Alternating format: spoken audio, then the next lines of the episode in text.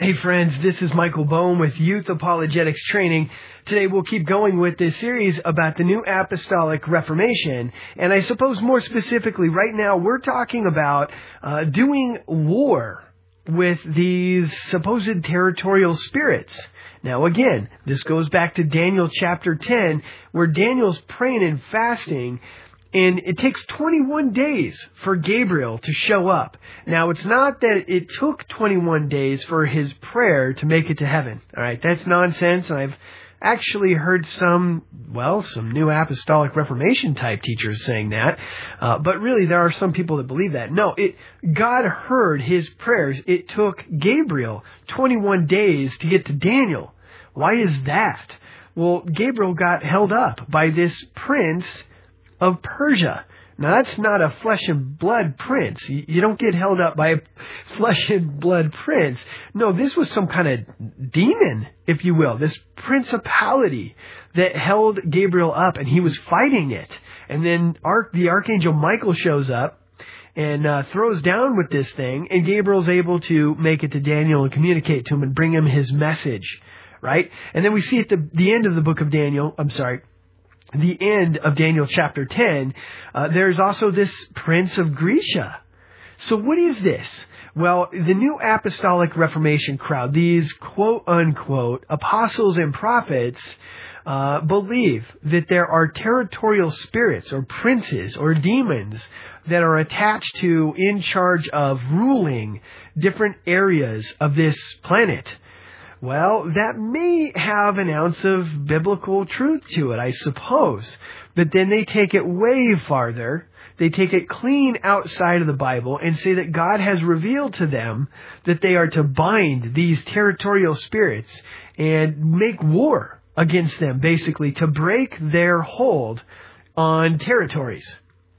Now, you know, at first blush, that might almost sound kind of interesting, kind of cool. You know, let's let's take these dudes down. You know, right? But you don't see anywhere in the Bible where a believer is given that authority uh, and is encouraged to do these types of things. One, and two, you see all of these people, these quote unquote again apostles and prophets hearing these, you know, they're just kind of chilling and having a cup of coffee in the morning and Jesus shows up and sits down and has a cup of joe with them and lets them know, hey, you know, this is how I want you to do battle. And then they go out and do these great big extravagant battles with these supposed imaginary monsters that they're seeing and, they do claim to see them, friends. A lot of these prophets and apostles are like, I saw the demon. and It is the demon of Columbia, you know, or this or that. Okay. And then they, they are given these marching orders, these commands from the Lord. This is how you're going to do battle and you're going to be victorious. And they have these big battles and they waste all kinds of money and all kinds of time. And the whole world is looking on and chuckling about it and rolling their eyes and saying, wow, you guys are goofy. And nothing ever happens. Now I know I'm asking for anecdotal evidence. Even if an area did have some kind of freaky awesome revival that took place right after one of these events, that would not prove their effectiveness. But on the other hand, I suppose they've been doing this, guys, since the 19, like 1988, 87, 1990. Guys, that's like 23 years now. Okay, 23 to 26 years that they've been doing these great big extravagant battles. Nothing has changed. The world's gotten worse, not better. We're going down. The morality of this planet is getting worse and worse. Abortions continue to climb. Pornography continues to go up. Guys, more and more wars are being started. Evil men and seducers are waxing worse and worse, just like the Bible said they would. Things are not getting better. The church is not growing uh, in ways that are, well, really giving glory to, to the Lord. We're not seeing this mass repentance and a coming to faith and all kinds of people coming to the Lord and repenting and trusting in Christ alone and reading their Bibles, being cleansed from the inside out. We're not seeing a great big uh, uh, revival in morality, Christian morality from real born again Bible believing Christians. You're not seeing it. It's not happening. And so from an anecdotal evidence stance, and I think this is a fantastic argument against this movement, movement at this point, we're talking 23 years of this great warfare and we don't have nothing. I mean, nothing. There's no evidence, there's no, nothing to point at and say, wow, the Lord is moving. You know, he, we did this, these great prophetic acts before the Lord and we did all this worship and warfare and uh, blew our shofars and cut off the generational curses. We'll talk about that soon. And then all these things started happening, and wow, the Lord moved because the, the clouds broke up and in the open, and the portholes were open, and the angels came through, and that territorial demon fell over on his side. He was all wrapped up and bound up, and his mouth was gagged, and he couldn't do anything anymore. That old wimpy demon. no, that didn't happen. All right, so what's warfare, prayer, and worship? Friends, I, have seen this for myself. When I was part of this, this movement, uh, there was this belief that our prayer um, and our worship could be used in a warfare like way. Now, is that biblical? I mean, can you find that in the Bible? Now, when I was with these groups, uh, it was all kinds of bizarre stuff. Um, there were, I mean, just different actions could be labeled as warfare tactics or prophetic acts in the spirit that had these great anointing, uh, great spiritual effects. Okay, l- let me explain what I mean. Uh, for example, uh, we would march. Okay, and sometimes it meant we would march around the outside of our church. Sometimes it was marching on the inside of our church. Sometimes it was marching uh, or, or walking, if you will, through different areas of the city and praying over different areas. And you'd have these, sometimes it'd be small groups that would go out and walk certain areas of the city, walking up and down every neighborhood street. And suddenly, you know, usually two by two, you know, kind of master and apprentice, kind of Jedi's, you'd be cruising around these neighborhoods. And suddenly the one one of them would stop and say, "Oh, oh, I feel something. I feel the Lord is telling me something. This house right here, a great a great evil thing happened over here, whatever." And then they'd start coming up with weird uh, interpretations or ideas that, that the Lord was supposedly showing them that happened in this house. And then they would do some kind of prayer and they would break off the demon and this and that. Uh, there were all these weird prophetic acts. Okay, dancing. That was another thing that was supposedly some kind of a warfare act. And some people just had this anointing to dance before the Lord and to break curses in the heavenlies and to, to break spiritual hold on, on things, people, areas, whatever through these prophetic dances. Uh, it's kind of embarrassing. I've, I've seen so many of these funny dances and look, you know, there was this instance where David was praying and dancing before the Lord, rejoicing because the ark was back. And uh, Michal was looking out the window at him and thinking, well, you look goofy.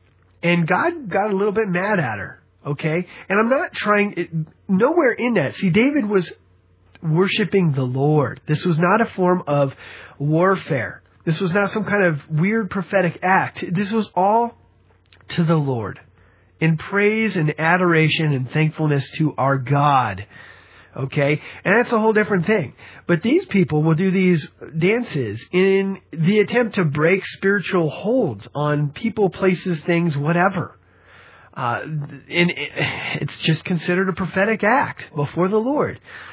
And uh, a lot of times these dances will include um, very warlike stances, fighting stances, punches, kicks. All of a sudden, you're holding an air gun. Uh, you know what I'm saying? You know, like you got your index finger out and your thumbs up, like you're holding a pistol or something, and pew, pew, pew, you know, gunfighter style. Um, all, all of a sudden, you're holding a sword and you're flashing it around and swinging it. I, I kid you not, guys. There's even videos on the internet. I've seen this stuff in person and I've seen it in videos. Uh, another thing, flags running up and down the aisles with certain colors of flags because these colors, you know, they represent something in the spirit. Okay? This is what they believe, right? And they'll swing the flag like a sword or whatever. They'll run up and down the aisles with them. And this is also a prophetic act, an act of warfare worship or warfare prayer, where they're swinging these flags, different kinds of them. Uh, shofars sounding the shofar, you know, that curved ram's horn. Uh, shofars are kind of neat, but you know, they'll use this and they say that when they blow their shofars, it shakes things in the heavenlies. All right. The demons are scared suddenly. They're totally shooken up because they think the Lord is retur- returning at that very moment, you know, because the sound of the trump, the sounding of that last trump is supposed to signal Christ's return. All right, so there's that belief that sho- belief that shofars somehow shake up the heavenlies and really scare those demons away.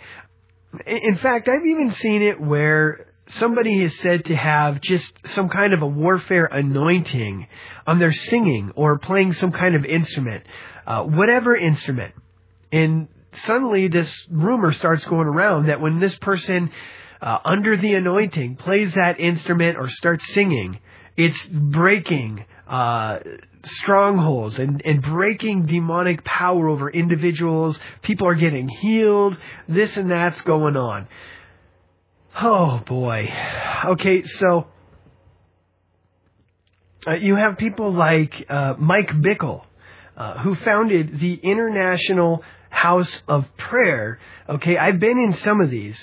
Uh, in fact, I've been in the original in Kansas City, Missouri. All right, they have these 24/7 uh, prayer rooms where they have people that will stay in there and do this prayer warfare and prayer worship 24 hours a day.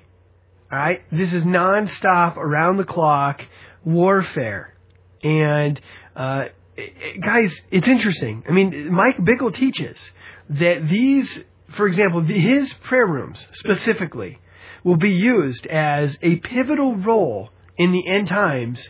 Uh, he believes and he teaches that from these rooms, guys, and these prayer teams praying 24 7, these believers will be releasing God's end time judgment, killing millions of unbelievers. That's what they believe. That's what he teaches. In fact, on the uh, National Day of Prayer website, it says this. Uh, when you look at why pray, in their section why pray, this is what it says.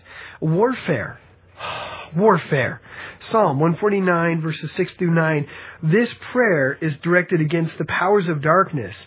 Our praises to God are also a weapon directed against a weapon directed against the powers of darkness. Demons, fallen angels who are at the work who are at work in the affairs of the world and the church. We pronounce against them the written judgment by reading the scriptures of judgment against them. We command them to be bound or to leave their positions of influence or authority in the name of Jesus. And you can see just how much effect this is really having on our society, on the church, on anything you're not seeing anything really going down, any kind of wow, miraculous stuff going down. Another thing that I brought up here in this series a few times is this concept of identificational repentance.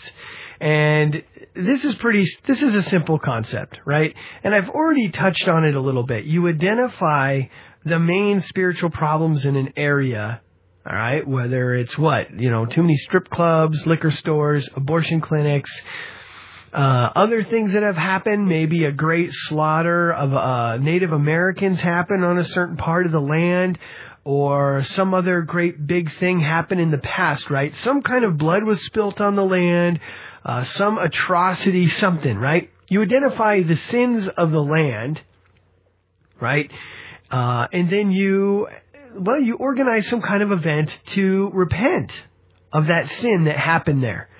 Now, guys, you know, on the surface of it, I guess I don't have too much of a problem with that. I don't want to go too far with this. I don't want to, you know, look, God loves it when we repent of our sins, right? And I suppose if a sin was committed by our forefathers in a particular area, there is no harm done at all by coming together and saying, guys, this happened. This is what we did.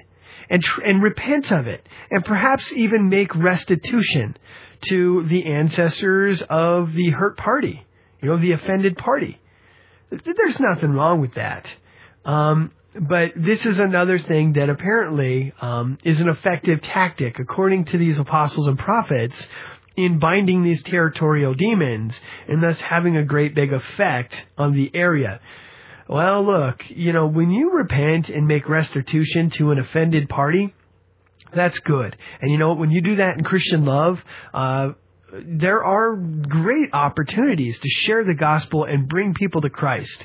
That's just good Christian, you know, that's, that's love. And that is doing the right thing. And so in those circumstances, yeah, that's, that's a good time to share the gospel. Let's get some people saved. I have nothing wrong with that.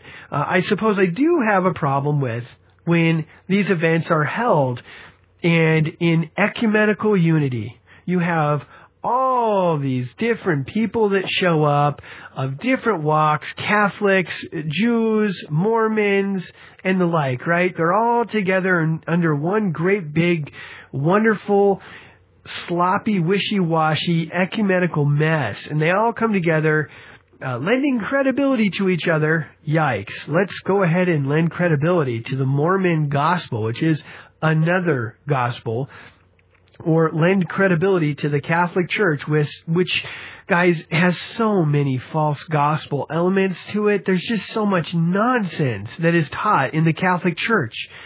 It is not something we lend credibility to. And they all come together in this ecumenical mess and then repent and uh, uh, do some kind of restitution type act to the offended party.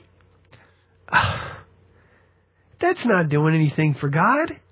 That's not getting anybody saved. I, what a mess. All right, so I've gone 17 minutes. I should probably stop right here. Uh, friends, if you like this podcast and you'd like to help support youth apologetics training, you certainly can. You can send donations to P.O. Box 2392, Loveland, Colorado 80533 nine. Uh, I do appreciate those donations. They help me cover the cost.